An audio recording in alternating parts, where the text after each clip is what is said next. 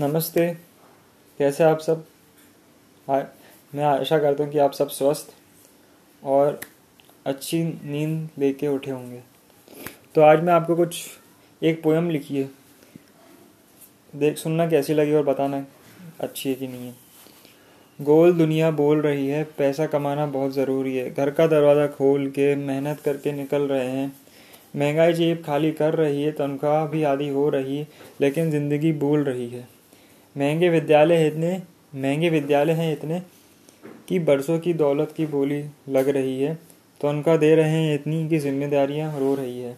प्रतियोगिता में विद्यार्थी बैठे, बैठ रहे हैं। शिक्षा प्राप्त करने के लिए सीटें इतनी कम है और हीट है ज़्यादा। मन में भरोसा रख के परीक्षा में विद्यार्थी बैठ रहे हैं ताकि उनका भी उज्जवल भविष्य शुरू होने से उतर सक उतार सके कोई आरती बेरोजगारी इतनी सिमट नहीं पा रही है रोजी रोटी भी।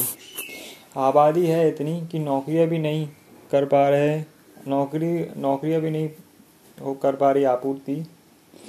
मेहनत सभी कर रहे हैं परीक्षा में, पर यह शिक्षा बेरोजगारी को मिटा नहीं पा रही।